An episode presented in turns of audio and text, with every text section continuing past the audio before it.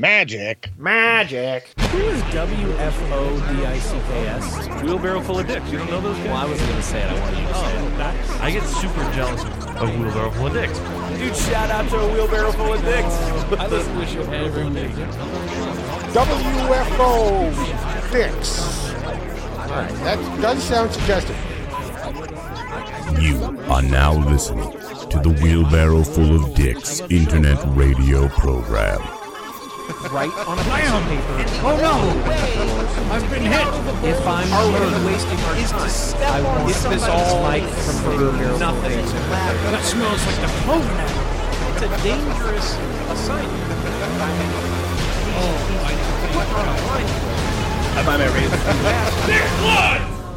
WFOD starts now.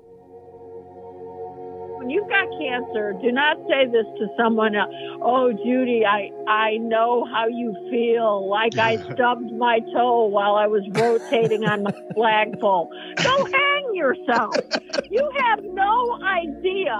Don't you dare compare yourself to my pain. Okay, pig? Kneel down and worship me.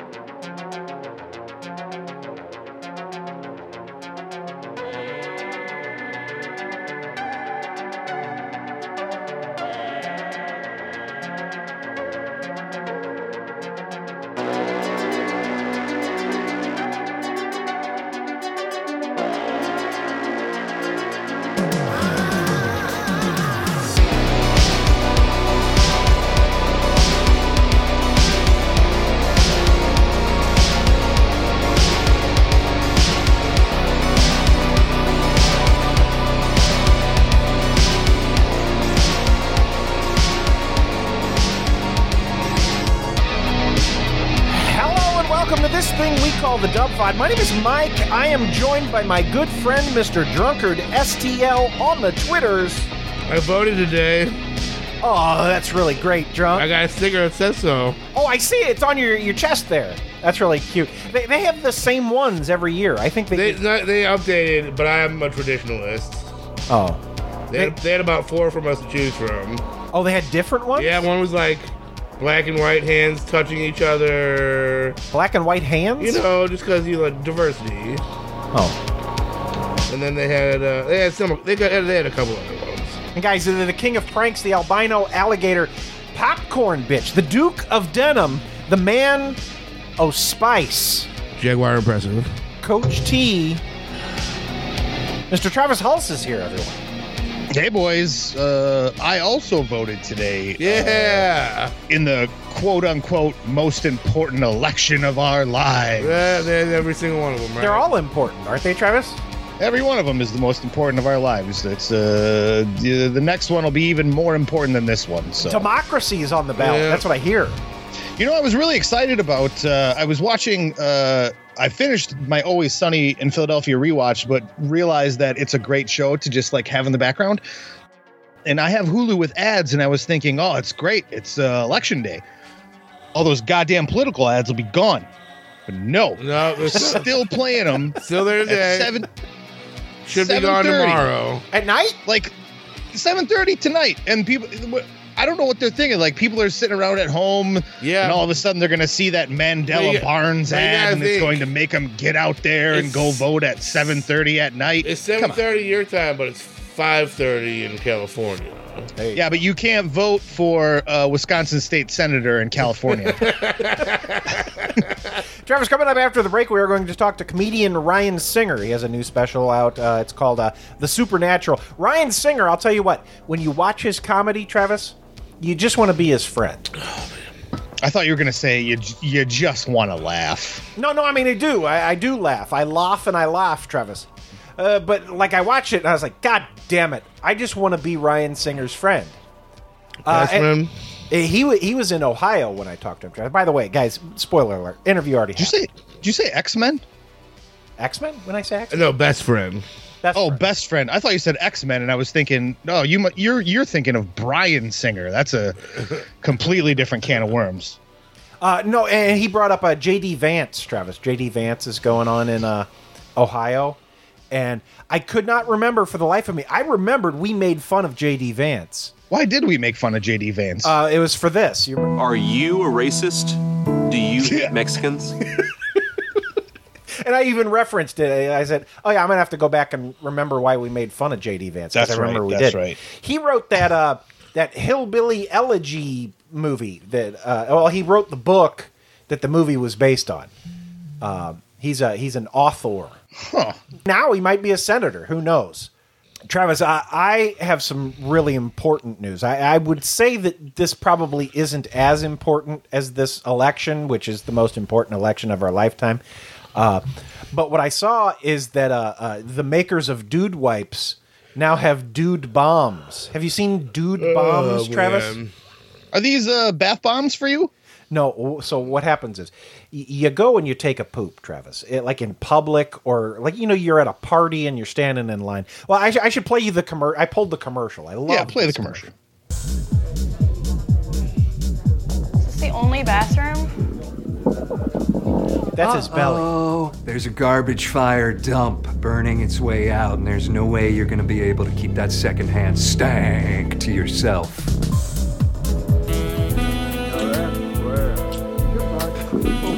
And it's always at the worst time, too, isn't it? So what the product is, Travis, is you you Mm-hmm. put one of the. It's like a like a Tide Pod that you Yeah, drop- they're not the first to make something like this, right? Like, so you put it in the toilet and then it's supposed to absorb all the smell. Like, this isn't new. Yeah, so that you, when you Like, poop, a, like a poopery. it doesn't stink, and then Yeah. you know you don't have to be embarrassed that you pooped. You you know you know what a very cost effective alternative to uh, dude bombs is? Don't poop. No, Leave it inside Courtesy- of you. Cur- courtesy flushes. Do pe- are people not aware of courtesy flushes? I do. I courtesy flush for myself. yeah. now, Travis, Like that first blast, you flush immediately. Yeah. Well, not only that, Like, like, um, there can't like- be that many dudes that like for real care, right? I wouldn't think so. But I'm saying, like, if you've had practice with the courtesy flush, you eliminate all of it. Like, oh yeah, you, you can get it like down and like almost just, just immediately as soon as it comes out if you know. yeah, like do. p- pretty much nothing. You- I was I first, was mildly interested in this product, Travis, but because you uh, thought it was gonna be a bath bomb.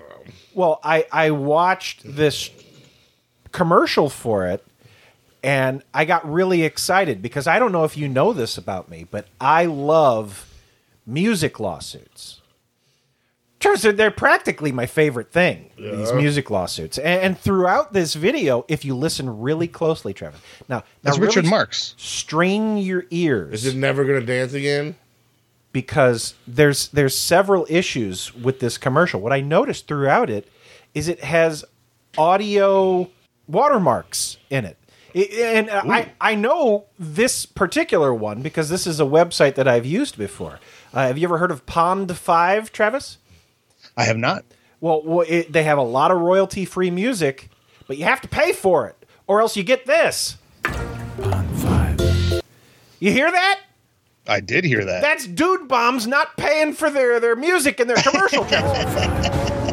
there is there's several of these Pond Fives in here. I mean, they sell this shit in Walmart. it is not paying for their royalty free music, Travis. But then at the end of the commercial, they broke into a song.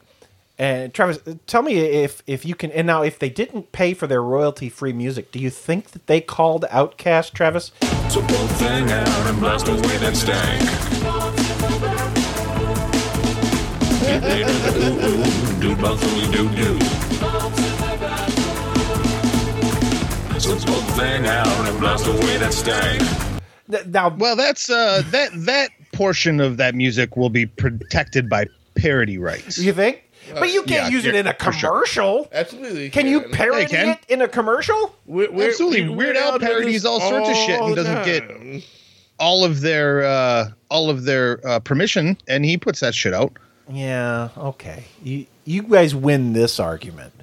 I do like the fact that there is uh, audio watermarks throughout the commercial, though. That is very funny. I only heard two, but I listened to it twice trying to find Maybe more they did it on purpose because it's hilarious.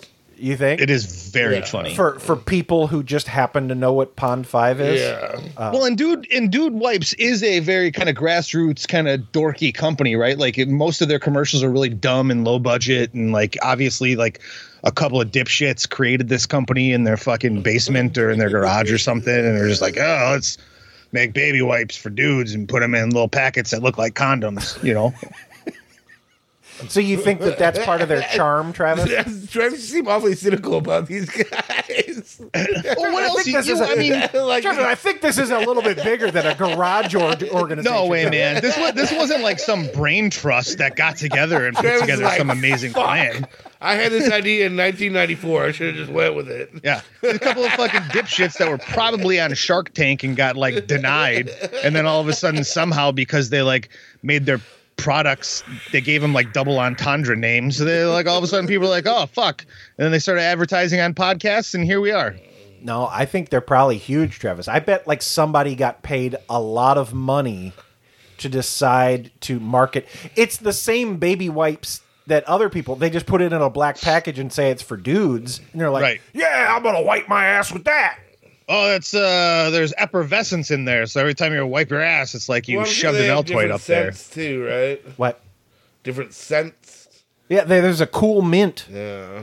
That's what I use. That's that's the same bullshit that the uh, great or is it uh, sports clips uh, always advertises like, "Ooh, we have a new signature scent in our warm towels we'll put on your face before we give you a haircut." like, "Ooh, is eucalyptus lavender we created in our sports clips labs." Like, We have- fucking come, we have ESPN on, so you don't have to talk to us. yeah. look, You want to watch some golf and not. Yeah, then you don't have to ask me about my kids that I'm raising by myself by cutting hair. Travis, I did. Uh, I created America's favorite game show. We could just play it if you wanted to. I mean, we have a guest coming up. We could just pl- we'll play the game. What do you well, think? I mean, you created the game. Why wouldn't we play the game? I uh, I get the Strange Label music submissions, even though Strange Label no longer exists, Travis. All right, R.I.P. And we're nearing the end of the year, so Christmas songs are coming up. Uh, and, and I got the first of them. Uh, oh God, Mike. You know, before we started recording, I said, "Why do you still have that active?" And now that you said Christmas is coming up, I thought about it. Uh, you should probably leave that open forever, uh, so we get that winter break kid resubmitting Oh, yeah, no. for the tenth year. every now and then, Travis, you get something really fun on it. And I think Yeah. that it just needs to stay open because, I mean, we still get a ton of submissions, and every now and then one catches my eye. And, and what I got, well, uh, and by the way, they asked me not to play this until December. Impossible. Sorry. Yeah, so I'm, I'm breaking the rules, Travis, and I apologize for that. Uh, but I thought that maybe it would help us get in the spirit, and I turned it into a game. So, uh, what I noticed in uh, "What Is the Magic of Christmas," uh, a song by uh, Ian Jackson. What is the magic of Christmas? When he presented a line, you knew what the next line was going to be because like it's got it's going to rhyme. And so I just And there's only so many things that have to do with Christmas that could possibly rhyme with the previous thing. yeah. So I, I'm I it has a theme song. Here's the thing. It's time to play America's new favorite game show. What is what is the meaning of Christmas? Yeah, it's magic of Christmas. I fucked it up. Oh, it's even better that you fucked it up. So I'm gonna play you So we're on a team. the line, and then you guys got to tell me what's he gonna rhyme with it. Okay. Um, here Sweet. we here we go. How many you got? Three. is the magic of Christmas? What makes it special for you? What is the magic of Christmas? What makes it special for you? Glue. Glue. Do. It's the easiest one. Few. Tree? Is there just one reason? Or are there others too? Oh Christ! I thought. See here.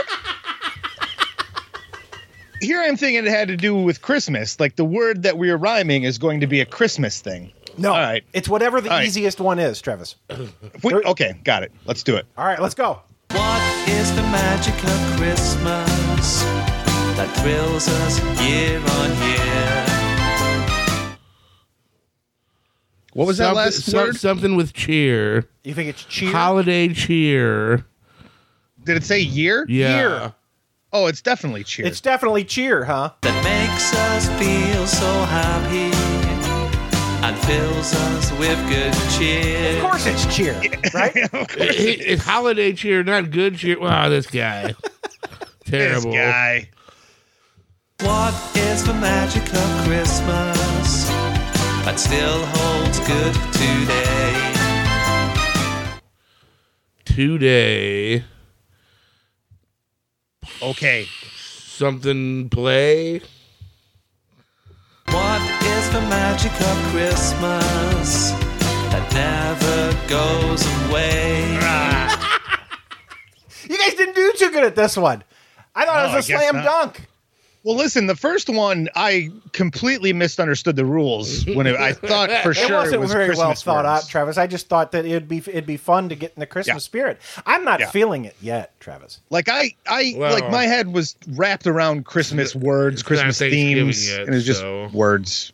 It see it seems like they're they're trying to make me get in the spirit. Oh, you, you got? You went to fucking Menards or something? I'm not there yet though. I thought maybe I could I could help. I could help them move it along a little bit. You been to Menards lately? No. There? Yeah. It's fucking. I usually get in the mood for Christmas. Uh, I don't know about uh, 3 p.m. on Christmas Eve, and then I'm over it by uh, You guys have Menards, right? December 26th. Oh yeah, of course. You save big money there, and that's where you send the rebates, drunk. Yeah. It is to Wisconsin. They're already puking Christmas. Save big money, save big money when you shop I, Menards. I love Menards personally. this is not an ad. I, I send a whole bunch of those save eleven percent off rebates out to Wisconsin, Travis. You know, Yeah, I of course you do. Wisconsin really is like a hub of all things. Yeah. Culver's, Menards, Serial killers. Serial killers. yeah, murderers. It seems like it, it- all roads lead there. You got like Yeah. a thousand lakes or something. No, that's Minnesota. Oh, the Big Apple. How many lakes do you guys got? Oh, probably 999. The Big Apple's up there. The Big Apple. big cheese. We're the big cheese. He- That's New York is the Big Apple. They got, Actually, the New They got- York started as the Big Oyster. Did you know that? really. The big fish in town.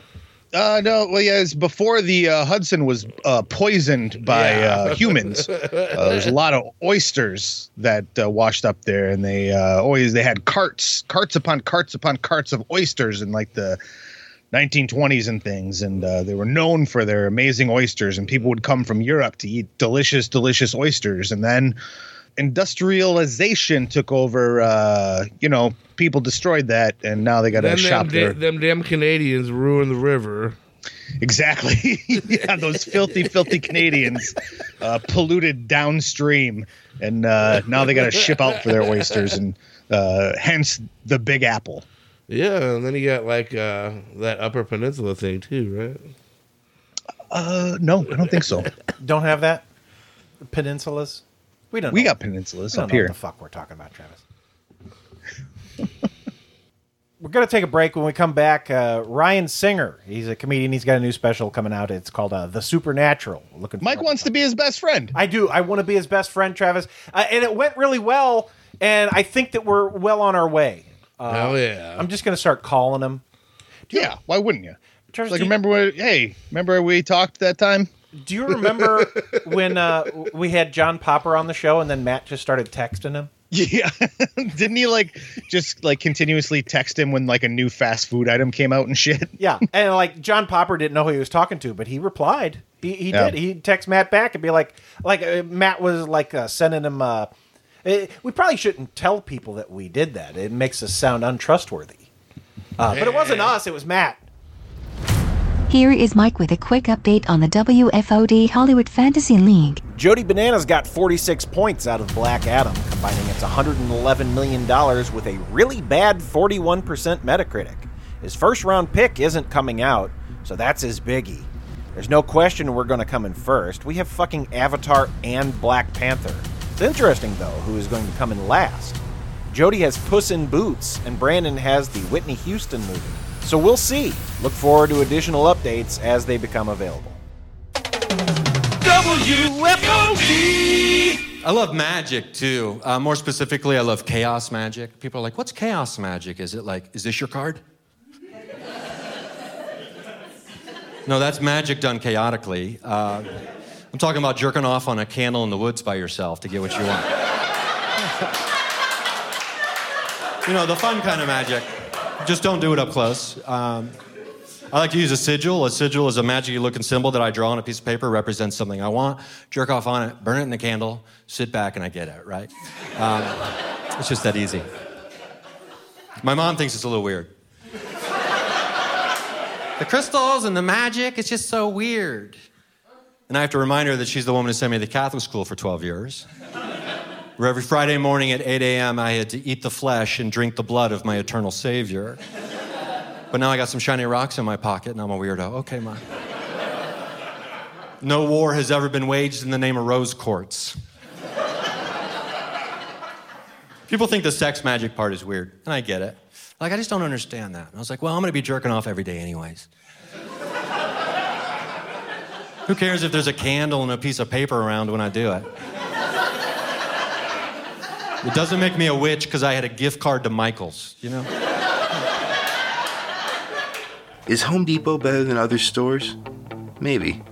But one thing is certain there isn't a retail chain on earth that can match the fuckability of this music that we use in our commercials. Also, our drills are 20% off this week. The Home Depot, how doers get more done. Delete my Spotify. Neil Young came out, right? And he was like, I'm sick of Joe Rogan spreading all of this misinformation about vaccines. If Spotify is going to let him like um, say all of this trash on the app, then I want them to take my musical. So then Spotify was like, all right, well, we'll take your musical. You're Neil Young. And this is Joe Rogan. We paid him millions of dollars. You know what I mean?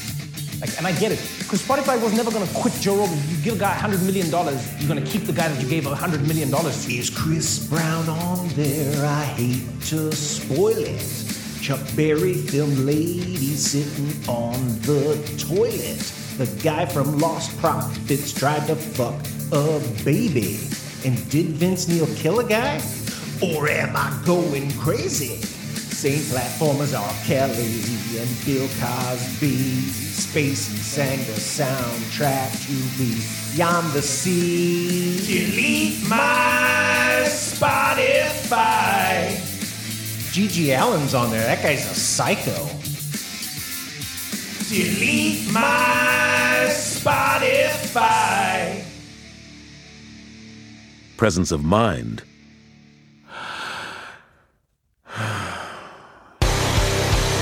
Once again, WFOD. Wheelbarrow full of dicks.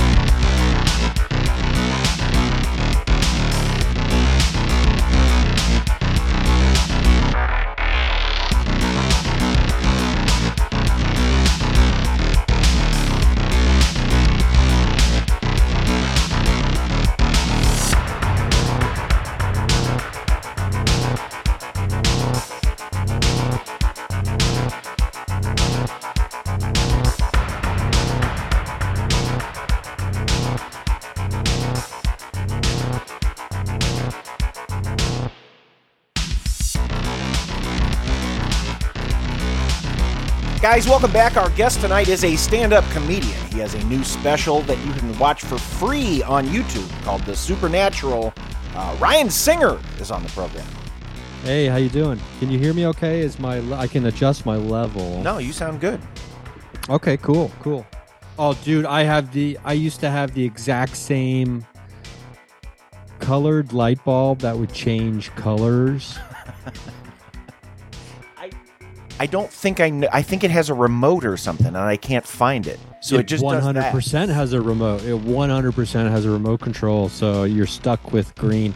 Although, if you touch, is it a touch lamp or is it a? No, no, it turns on and off. It's been on for like three or four years. I should probably turn it off at some point, but If you turn, I think there's ways to also adjust it by like maybe clicking off and on, off and on. maybe. oh, you think? know. Uh, Ryan, let's try this out. Let's try it out. I could be wrong, but Turn it on and off real quick. That- yeah, maybe it's not working. I think mine was because it was a touch lamp, so I could do it if I touched the uh, the lamp itself. It would do that. But see, yeah, you definitely need the remote control. One hundred percent. It's a pleasure to talk to you, man. Hey, well, I appreciate it. Ah. yeah, thanks for having me. When you put out your album a couple years ago, the I, and uh, it was it was free, but it was on Spotify, so that's that's where I listened to it. So you probably made a good uh, fifteen cents or so off me, but yeah, free love. I think. Uh, I think that's the album you're talking about, right? yeah, yeah. Um, yeah, that was a uh, fun album to put out in Blonde Medicine. My buddy Dom over there. I guess it was the beginning of 20 or the middle, early 2018, and I said, I've got this idea for an album. You're the only record label I'm really reaching out to about it because I want it to be free, and I, I figured you'd, you'd be the one guy who get it. Yeah. and um, you know, it, it- there's other record labels who probably would have got it as well. But Dom's always been a Blonde Medicine's always been a huge supporter of me from back in the rooftop comedy days and things like that. So, and he he's like, you know, I love this idea. Let's do it.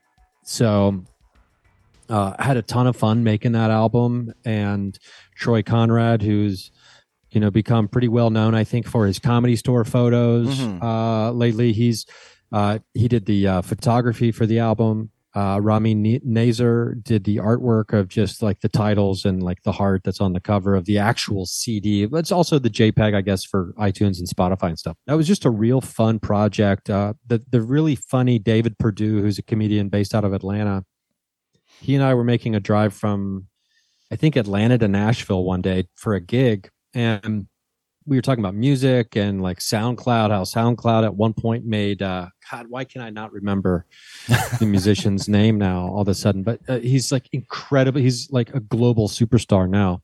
But started out just by putting his stuff out free on SoundCloud, like so many artists do, I suppose. But and I was like, oh man, I love that idea of just having a free album. That, that's where that seed got planted for that out for free love. Well, that kind of seems to be the way things are going. It seems like a lot of people are just putting it out for free on YouTube now. Is that just because I guess really the special is just an advertisement to get people to want to go to your shows, right? I mean, ideally, people come and see the uh, the live shows because I, I, I, you know, I'm obviously biased because I perform the live shows, but there's such a difference between seeing comedy live and, and watching it on your computer or television or listening to it on your car radio or iPod or whatever, iPod, iPhone. Um, it's such a visceral experience when you're actually in the room with other people sharing laughter and the energy it's just amazing like i've never this was my first special after roughly 20 years in comedy Yeah. and i mean there's no excuse for me to have been, waited this long to put an hour on on film or tape as they say but i just i just never been i guess um So you were actively avoiding it? no, no, that's 100% not the case. Oh, okay. I just, I just actively am bad at that side of comedy. I don't spend time thinking about business promotion, et cetera, et cetera. And it's, it's really difficult for my brain to get into that and want to lock in and kind of thrive in that space, even though, you know, I know it, it would have served me better if I would have done that uh, earlier in my career, but I'm not really that concerned about it. Um, you know, so for me, it's, it's, it's like a representation of, you know, what I've become as a comedian, the supernatural, the special that just came out. Yeah. And, and yeah, it's an advertisement to like, Hey, you should come see me do stand up comedy live because I'd love to sell more tickets. That's for sure. Right. um, and but it's also a I don't know. I think it's a good representation of who I am as a stand-up comedian for people who have never heard of me, which is, you know, a lot more people than I would hope after all these years doing it. So if nothing else, I hope people really enjoy it. Um, even if they never see me come, uh, or never see me do a live show or come to a show. Right. I hope, I hope they enjoy it and I hope they get something from it. And more specifically, I hope they, I, I- I don't want to like provide people escapism from like the reality of our world, whatever that might be. But I do want to provide people moments of enjoyment, laughter, and where they can understand that stand up comedy can be beautiful and it can be fun and it can be infused with love and light uh, and lightheartedness and ridiculousness with some seriousness involved. It's, you know, because I mean, I feel like comedy in the last, specifically in the last like five to seven years, and I'm not saying this is bad, uh, you know, Yeah. just to be very clear about this. I'm not saying one is better than the other, but comedy has been kind of dominated by the darkness lately. And I think it's been whether- more than five or seven years. well, I mean, it's like, but it was in the last five to seven years that like the roast battles, you know, Right, right, yeah. inherently tearing people down, you know, like, uh, or making fun of people, things like that. But you know, for laughter, Yeah. um, you know, became incredibly popular. Comedy started becoming edgy for the sake of being edgy without worrying about making people laugh, I think, Mhm. uh, to some degree. And for me, that was always number one was the laugh. And sure, we all want to like say something maybe or, or have a point or, Right. you know, maybe Oh yeah, sure. you know, make people think about something they maybe never considered before. But at the end of the day, you do, I do want to make people laugh. And I don't think there's any rules about stand up comedy. And the people who get really, really upset about certain things are the ones who think that there are rules uh, that pertain to stand up comedy. And when at the end of the day, there are no rules. And, you know, it's kind of like that old saying about people mostly get really upset or disappointed when they've had unreal expectations that Yeah. weren't spoken that other people didn't realize were there so these people let them down without even realizing they're letting them down because the person never said what they expected right um, it's kind of similar to that i think with stand-up comedy. There's there's people who go into it with expectations about what it should be and those expectations have been formed through you know the heyday of comedy central showing people what stand-up comedy looks like or sounds like when in fact there was so much more stand-up comedy going on in the world that was not being represented you know and the last 10 years have been great because of podcasting and of representation of diverse voices finally being infused into stand-up comedy. And that's why stand-up comedy is so popular.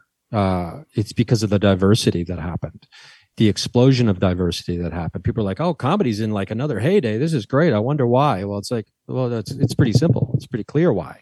It's the infusion of diverse voices i'm not saying everybody who looks like me or sounds like me tells the same jokes as i do because i'd i'd really like to think they don't and i'd really like to think i have a unique voice in the world and the landscape but i'm not trying to be that person when i say that you know darkness kind of really took the spotlight and stand up for Right. like the last five to seven Well, years and I that think if not have if I were to tell somebody that your your stand up is it, it is very positive uh but i think that maybe people will think that like you're clean then or like th- that you you you know what i mean like if if, if Yeah. i tell somebody oh yeah you know ryan's comedy is it's really positive and and you know he takes a break to tell everybody in the audience that he loves them and stuff that they'll just assume oh yeah well he's he probably does like a you know a barney act or something and and yeah it's uh i'm not uh filthy but uh, my language is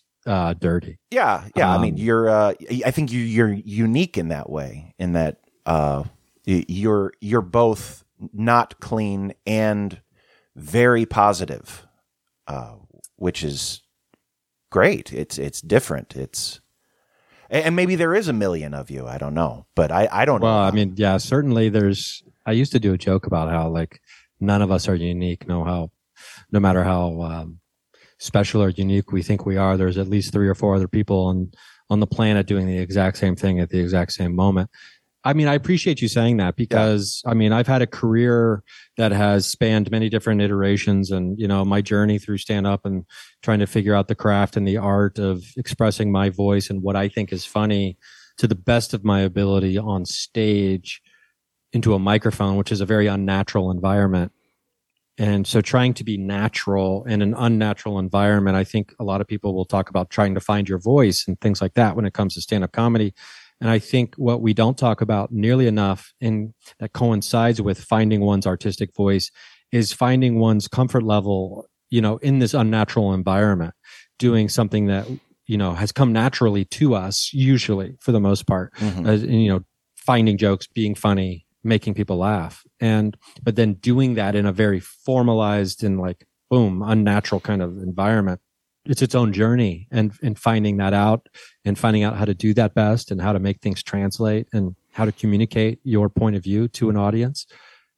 Yeah, I mean, because at the end of the day, that's all I really want to do is I just want to try to figure out how I can be the closest version to myself and what I think is funny to people. Right. And if I can keep inching closer and closer to that, I think that's where, you know, genuine pleasure comes from, you know, the exercise of craft. I think that you're just a really good talker and you decided to be funny. Like I, I think you probably could have very easily been a been a cult leader or something. Did you ever consider that? Just like starting a cult or Well, I've never considered uh, get you know people starting a cult, but I did. I did uh, when I was a kid. I did want to be a priest. Yeah. and I was I was real locked in. I mean, I had the mass, the Catholic mass. Remember, I was Roman Catholic. Um, that's how I was raised. I had pretty much the whole mass memorized by the time I was about 11 years old, to the point where we even had a deacon from the church. My parents brought a deacon from the church over to our house to talk to me about what it means to answer a vocation, the call Oh. of God to to be in you know His service for life, right? Yeah. So we actually had like a guy who was almost a priest, but you know, a deacon who's just like the minor leagues of priesthood. It's like an apprenticeship. Yeah, I think it's like when you're when you're going through like the uh if I'm not mistaken, when you're going through the seminary and all that kind of stuff to become a priest, you know, they they put you to work, Oh, right? okay. You help out during ceremonies, you you help out with other stuff. And so he came over to discuss with me what it means to, you know, and the commitment that's involved and all that kind of stuff. And I don't really remember a lot from that conversation. Yeah. I just remember the word vocation. I, that's the only thing that really stuck out to me was like, oh, it's like a vacation, but it's vocation. but this doesn't sound like a vacation. This sounds like a lot of work. Yeah. you know, like because that's how serious I was about it at the time as a kid. To where you know you even have someone from the church come over to talk to this little kid about it. Do they Uh, they start you forward. real early to come talk to you as a kid? Do you like go into a program that young or No, no. I mean, this was a thing because my parents reached out because like our kid won't shut up about wanting to be a priest. we need to bring a priest type person over here to talk to him about what it's like to be a priest, Yeah. right? Um, and after I would have graduated high school, I could have went in probably. I, I'm sure. I'm sure as soon as I was 18, I probably could have joined the seminary or whatever it is. But um, it's not like a program you sign up for necessarily. This was a thing that happened because I wouldn't shut up about it. So my parents were like, well, maybe we should, you know, bring someone over to talk to him about it if he really wants to do this, which I guess is great that my parents would have done that. Like if I would have said I wanted to be a major league baseball player, I should, you know, maybe they would have brought Dave Parker over uh, to the house, which would have been really cool. Yeah, I, I wanted to be Ozzie Smith, specifically Ozzie Smith, not not a professional baseball player. I wanted The to way you wanted to be able to do backflips, Yeah. standing still. right. Uh, it, it didn't work out though. Yeah, for either one of us. Um, What was it? luckily. What was it that uh, made you not want to do that? Did you just uh, get to an age where? yeah, I hit puberty basically. Yeah, yeah, yeah. That'll do. and you know there was the choice was clear at the time Why the creepy school? Actually, I didn't realize it was a creepy school until about halfway through it. I was like, wait, the audience is sitting at, at desks. What? Wait, there's lock. Was that a set or were you actually in a school? that's so funny because uh, steven feinartz who's a brilliant director people might know him from the bitter buddha documentary eddie pepitone um, he was the director and Does he do stuff with Todd Glass? Because that name sounds familiar. i mean he's done stuff with almost everybody in comedy. So if there's a stand up you know about, you know, chances are he's in some way done some some Okay. projects. Or Yeah, the, the name it might be just the same last name, but that name sounds familiar. Yeah, and um, he made that choice. I think not in the eleventh hour, but it was pretty close to, you know, the filming moment where he's like, you know what? Maybe it would be interesting if we brought some desks, school desks in. I mean, people couldn't be. The only problem was people couldn't be like as tightly packed in up Yeah. front. I was like, you know what? I mean, this is your. You know, I love the art of what you do Yeah. as a director. This is not my call. This is your call. If you think it's going to, you know, be cool and unique or whatever's going to work out, I, you know, I, I put all my trust in that. And uh, so I was like, let's go for it. So yeah, those were sc- actual school desks from the school, Poasttown Elementary School, which is in Poasttown, Ohio, which is kind of a bubble inside of. It's kind of like an unincorporated little area inside Middletown, Ohio, which is uh, southern Ohio, about halfway between Dayton and Cincinnati. Okay. So it's a real, you know, there's it's right by, you know, there's a river that runs through. I mean, it's a really interesting uh, part of the country, and I mean, some people, if they ever watch that movie Hillbilly Elegy, written by that you know idiot who's running for senate, um, that's where it takes place. It's in uh, Middletown, Ohio. Who who is Uh, that? Be- be JD Vance, the J- author who's now running for senate, and like he's Oh, just he- a he's just a he you know he went he you know he, he's one of these guys who and I, I don't want this to be a political thing Yeah. he went he went from like hating trump to realizing well if i love trump i have a better chance of getting elected so now he kisses trump's ass he's just a clown You know, I don't And- know anything about him, but he had uh, an ad that was really funny that we played and made fun of uh, because he said something stupid. I don't even remember what it was now. I guess I'll probably pull it and reference it later. yeah i mean it doesn't that me that does not surprise me at But all yeah, I don't, I don't, I don't know anything about him. Uh, he he's an Ohio guy. you know he spent some time growing up in middletown Oh, and apparently i mean i i don't live in ohio anymore This- Yeah. that's- i am currently in ohio right now with uh seeing some family but you know i do care about what happens in ohio Sure. and and i am also v- incredibly biased in this particular election because i went to college with tim ryan who was running against him and by went to college i mean i was a pledge in the fraternity when he was the president of the fraternity so i kind of know tim ryan Yeah. who he's running against and even back then 25 years ago we knew that tim ryan was going to be president someday.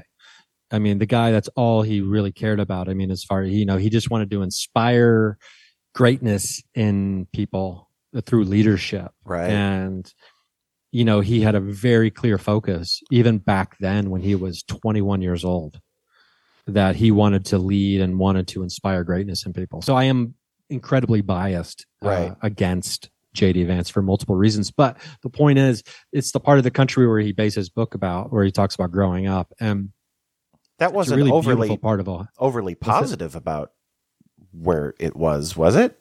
I, I think I saw the No, I mean- Netflix movie. I didn't read the book. Uh, Yeah, yeah, I saw the Netflix movie too. Yeah. And you know, part of the uh, apparently a big part of the book resonated with a l- very large segment of the conservative popu- population about like this unknown and I haven't read the book, so I'm Yeah. speaking about what someone who read the book told me. Right. you know, they said, well, the interesting part, they said the interesting part about that book was how he touches on this, like this mystery anger that people feel in this region of the country. You know, people who supposedly, you know, had every chance to succeed. Basically, we're talking about like conservative, straight, white people, right? yeah. why are they so angry why are they so mad and it he doesn't answer the question apparently but he he brings up this weird rage that exists in this Yeah. part of the country and i don't know if it has to do with like you know you know big factories and big industry abandoning the area um, especially in southern ohio in the last 15 years 20 years but um, that could have a lot to do with it um, i mean downtown dayton's half of it's kind of a ghost town but um anyway it's uh yeah so i mean there's yeah so it's not like a love letter to southern ohio necessarily but um you know there's a ton of people who live in this area who are not what he depicts this area to be uh in the movie. Right. so not everybody's just like stupid hillbilly like we don't like when you call us a redneck or hillbilly because i'm a redneck not a hillbilly or whatever he says in the movie i forget. But like there's a distinction between redneck and hillbilly. It's like okay Trying to think of what it would be. I don't, I don't know what it is. i'm not even to venture a guess i mean i grew up here so like i i grew up with you know and i had a fish hook on the bill of my hat when i was a teenager That's really you know what i mean right like so is that a redneck or is that a hillbilly um, i mean i lived in the suburbs Are, are, Um, I think rednecks uh, wear the badge prouder. I'm just making stuff up. but, You know, they're they're. Uh, Yeah, I don't think anybody truly knows the difference, or if there if there really is one. And whatever the difference is, I'm sure it's not gray.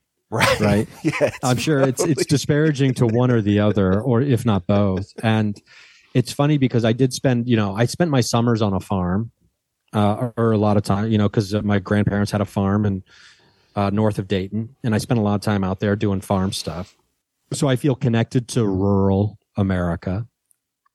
You know, I also grew up kind of in the suburbs. Well, not kind of. I grew up in the suburbs of Dayton, so I feel connected to that, to the suburbs so I kind of, you know, but I spent a lot of my time as a grown up in cities, you know, downtown areas at clubs and things like that. So I do feel connected to like the rural, the sub, the, the urban and the suburban uh, parts of this country. And the one thing I've learned through being lucky enough to be able to do stand up comedy for 20 years and for traveling for, you know, the better part of 10 to 15 is doesn't matter where you go in this country, whether you're in Fort Wayne, Indiana, or uh, if I'm in Atlanta, Georgia, or if I'm in Los Angeles or San Francisco or Houston, Texas, and you know the suburbs of Houston. It's like sure the the demographics of who you're looking at might look different Right. depending on what what part of the country you're at.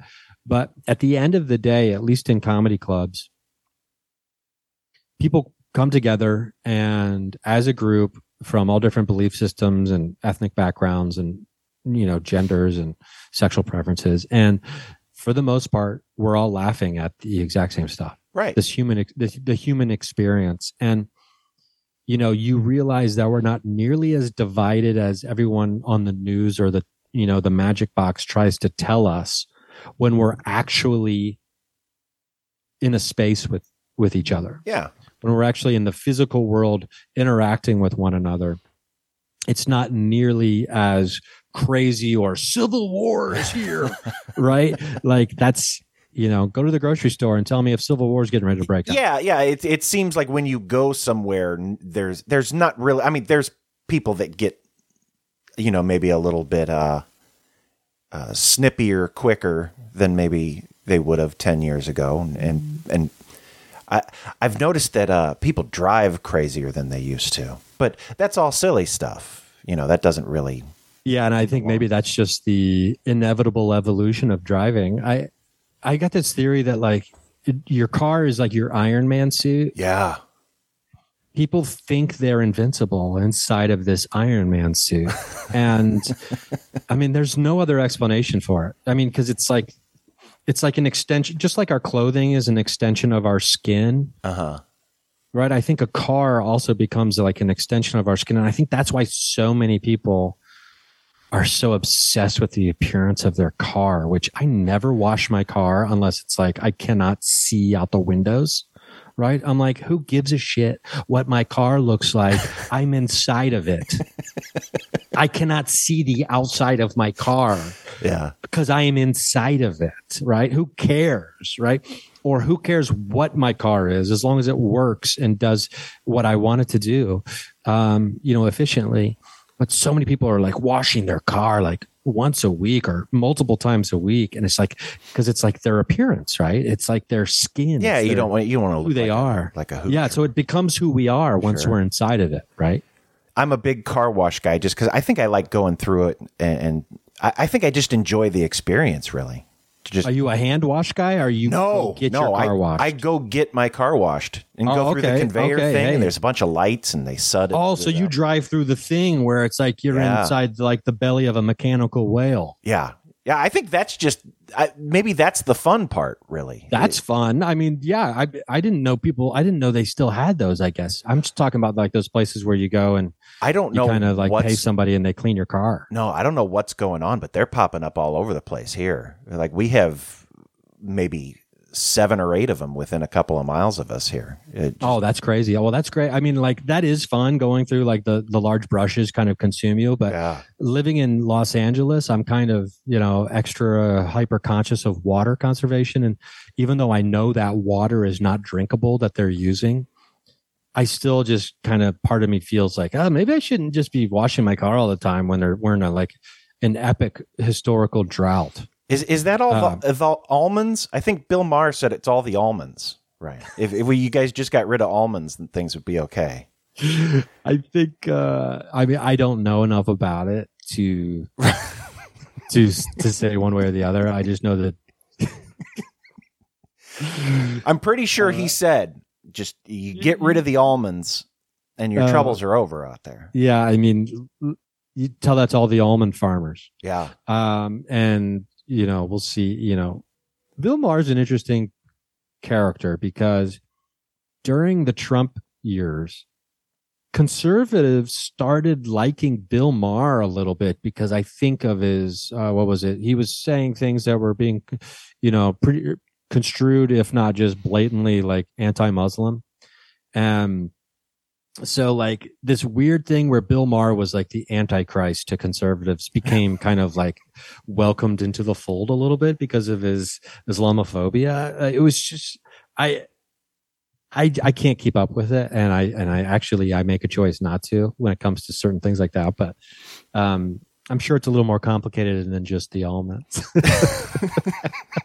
but for the sake of his comedy show uh, I'm sure almonds works You kind of stick to the the fun stuff like Bigfoot and and ghosts and stuff, and you steer clear of like uh like uh the Illuminati lives under the airport and stuff like that. Oh, when you are you talking about like uh, conspiracies and the paranormal and things like yeah, that? Yeah, yeah. Um, you avoid kind of the gross ones.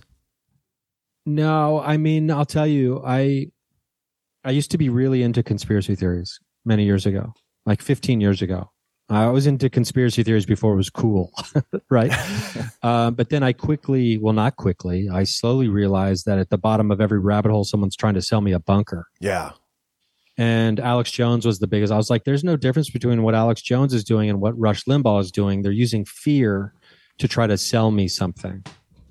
And um, I don't know, people now, now, and, and I started noticing this trend that slowly but surely everything started having a conspiracy theory attached to it. And I, and I just remember making a decision like, I'm not going to be able to stay into this stuff if everything is now a conspiracy.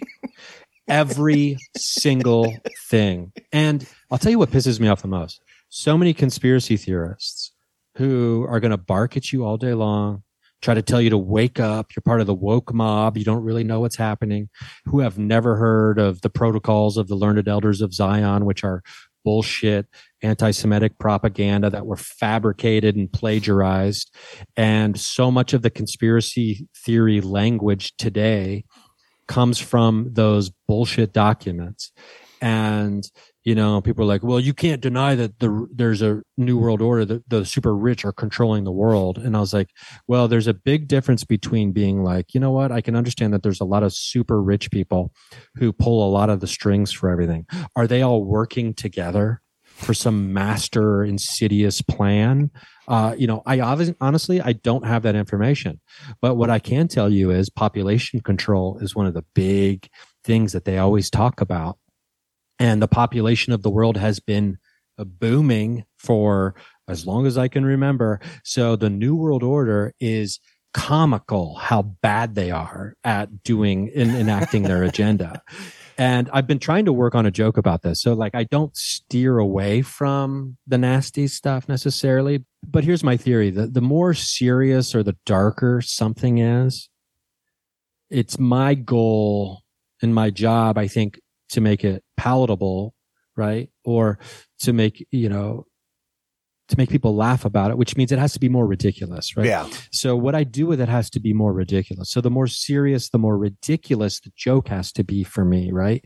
To to balance out the scales, because people don't want to go to a comedy club and just hear someone on stage yelling about tr- how Trump's a fascist pig and blah blah blah blah blah blah blah blah blah blah, right? Yeah, no, they, you know, they they don't. People are like, I came here to laugh.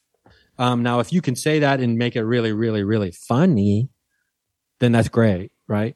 But um, it's difficult, you know, when people become so emotionally invested into certain.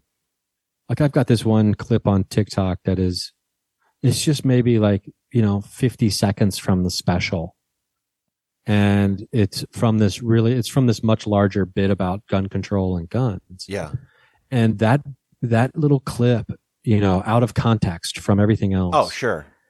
is just i mean i've never had anything go get as many views as fast and have so many comments. There's a constitutional debate in the comments section. I can't keep up with it. I i try not to even look at the comments just because i can't handle that kind of negative energy coming at me from like hundreds of people at once. Uh, you know it's like it does have an effect on my mentality but um and these people don't realize that they're feeding the algorithm and the only reason that clip has so many views is because they're so because people can be so like engaged by hatefulness Oh, and, sure. and Yeah, no, I think I think that that's propped up on purpose to keep you engaged.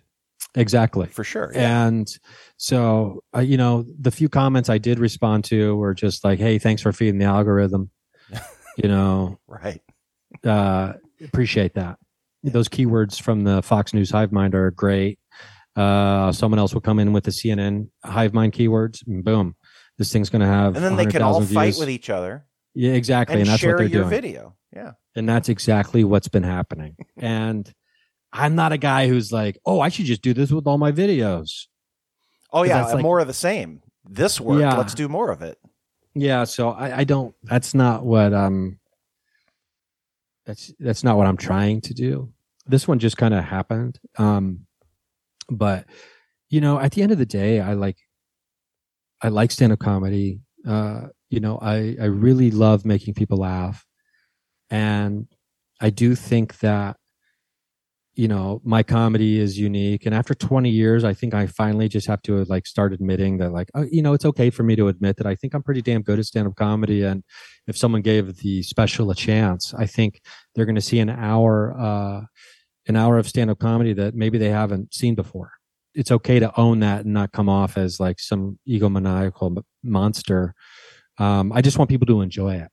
And i want more people to see it and uh you know get enjoyment from it. And and i want to make people laugh. And at the end of the day that's all that really matters. And we'll see if i can ever figure out how to make some of these even the darkest of the dark funny which i hope to be able to do.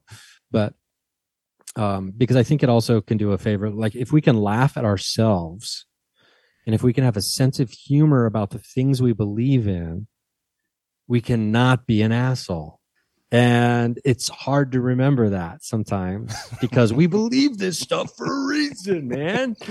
But as long as I can still laugh at myself, I at least am giving myself a chance not to be an asshole. Because no one wants to listen to an asshole, right?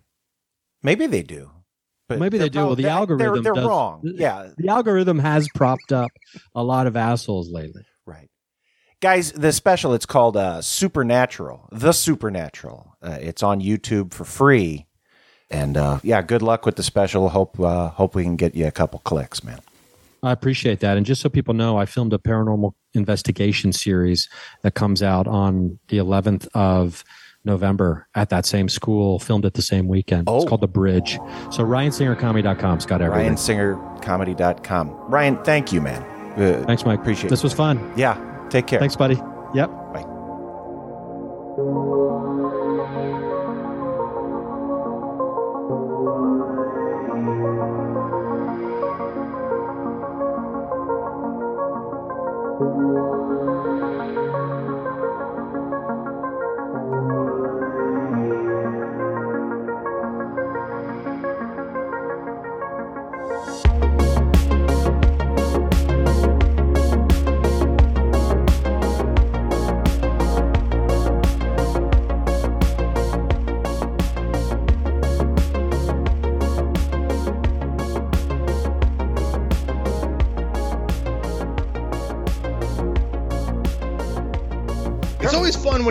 These interviews at like uh, Monday afternoon, like one o'clock in the afternoon, and it's like, oh, I just got done talking to this guy, and their little chat message is like, what?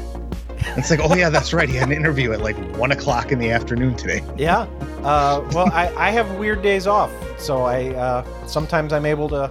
Well, that, and that's what I think we lose a lot of opportunities because the, all these people they're they're working during the day, just like we're working during the day, but they want to do the PR during Yeah, the day yeah. during Their the work day. their work is to promote their things. Right, and this is not our work. Yeah. so. So that's the disconnect. So Right. uh, we're, we're trying to bridge that a little bit. Travis, I have a So so to help us be make this our work, just go ahead and become a verified WFOD user. Eight dollars a month, and you'll get a blue check mark, and uh, we'll be verified WFOD fan. Travis, I, w- I would pay the eight dollars. Like I know you would. If if the eight dollars meant I didn't have to see promoted ads, and maybe the eight dollars did away with like some of the bots where like if I mention the word like Instagram or Photoshop, I didn't get like three hundred people in my DMs. Yeah. Like- or if you say crypto, you don't all of a sudden get 453 bot replies. Yeah, like if it if it was a more exclusive company, like I wasn't uh, dealing with a whole bunch of bullshit, I'd pay the eight dollars. I use that all the time. Why wouldn't I? I, I wouldn't. I I mean, I know you would, and that you like Twitter. I don't really. I just kind of glance at it from time to time. I like it. Travis likes his money. yeah, let's throw away eight dollars a month to use a fucking social media platform that I view as a cesspool. It is. It's a it's a total fucking garbage fire, but it's fun. Yeah. You Is can- it? It used to be. there was there was a time when it was fun, but I feel like that time is long past. It's kind of like the purge, Travis. It's a it's a everyday purge, uh, where you just go and you can like be an asshole all the time for fun. But I don't like being an asshole. No, I don't either. Well, I do. I know. Yeah, you do. That's the fun that you used to have on that website when it was still fun. Was you being a dick to people, love and then starting some shit, and then it, then it was fun. Yeah, yeah. Uh, Travis, I have a really good pick of the week. Mike, you Mike, you got a pick of the week? I do. Yeah. Uh, there's a there's a new app on my telephone uh, called Bandle. B A N D L. Yeah, it's Bandle.app, and it's fucking stupid, but they're all stupid. Like you know the worlds Absolutely. and the hurdles and the what have yous. Uh, but see, the way Bandle works is like they'll give you the drums, and you'd be like, "Oh, I don't know what that is." And they're like, "Okay, well, we'll add the bass."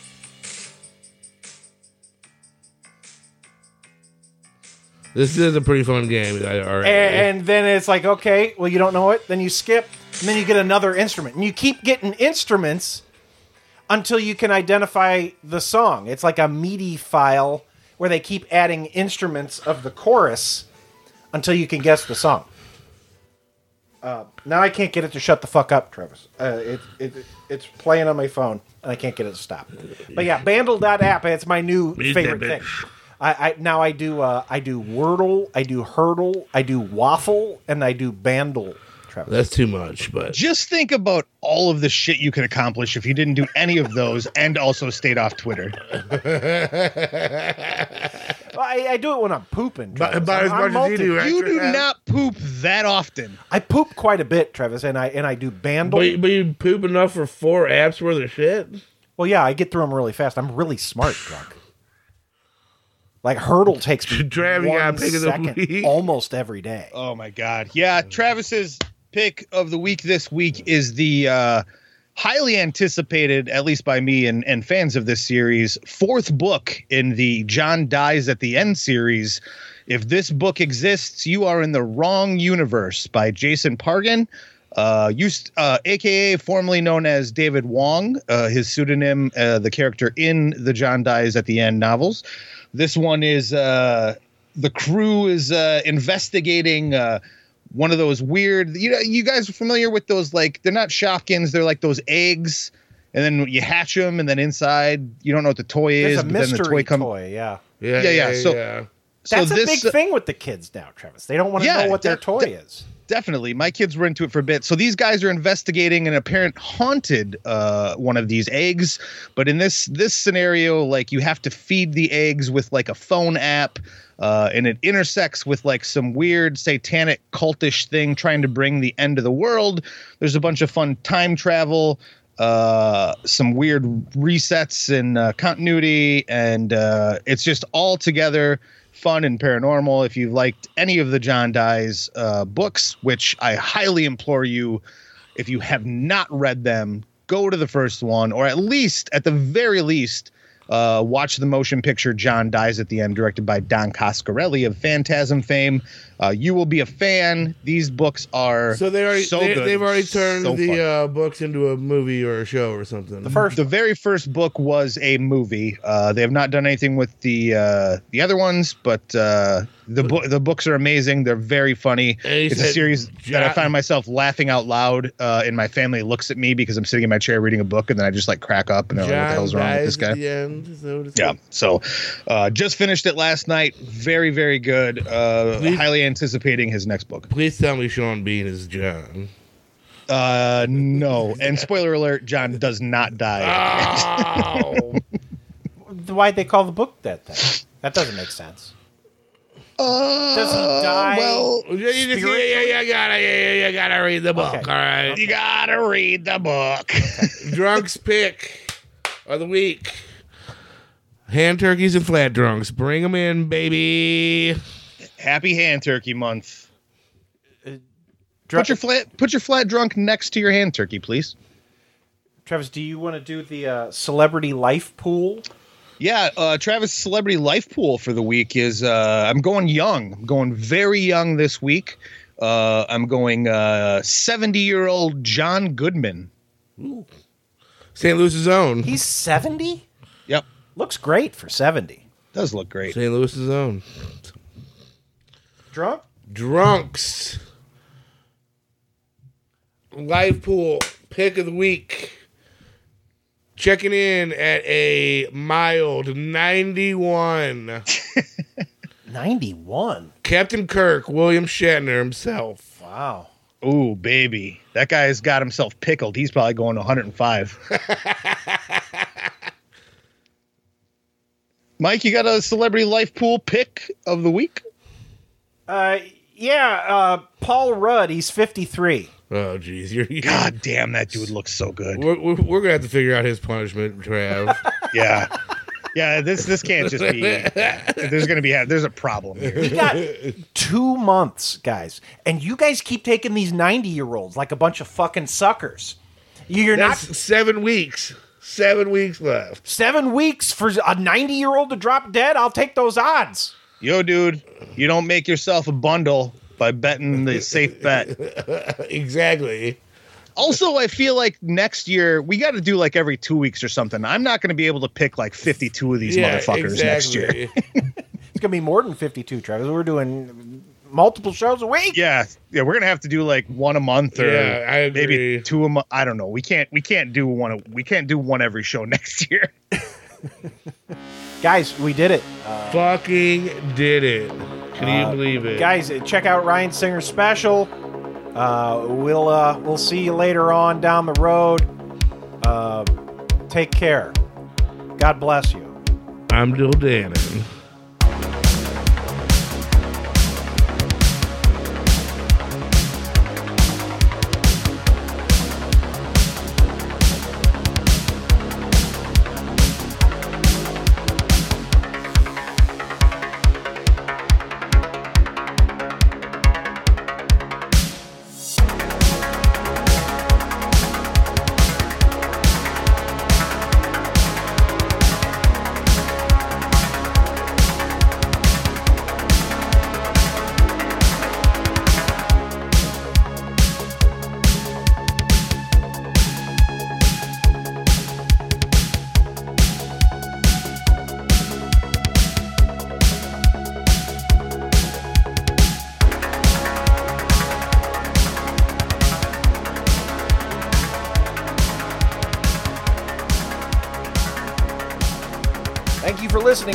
Installment of WFOD. To enjoy our back catalog, visit WFODshow.com be sure to share the show with a friend.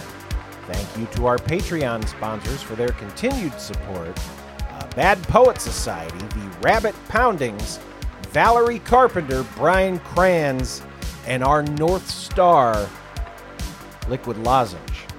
If you would like to donate to keep this pirate ship afloat, visit patreon.com slash WFODix. Follow us on social media. Email any of us with your, our name and uh, at WFODshow.com in the end. Or leave us a voicemail at 636 487 hand. Uh. We'll be back next week. Hey, subscribe on YouTube and uh, Twitch or uh, Apple Podcasts or .com Stitcher or wherever it is that you listen to it. Subscribe to it so that you get the newest episodes. Uh, soon uh, yeah, thanks. See you next week. Bye. .com.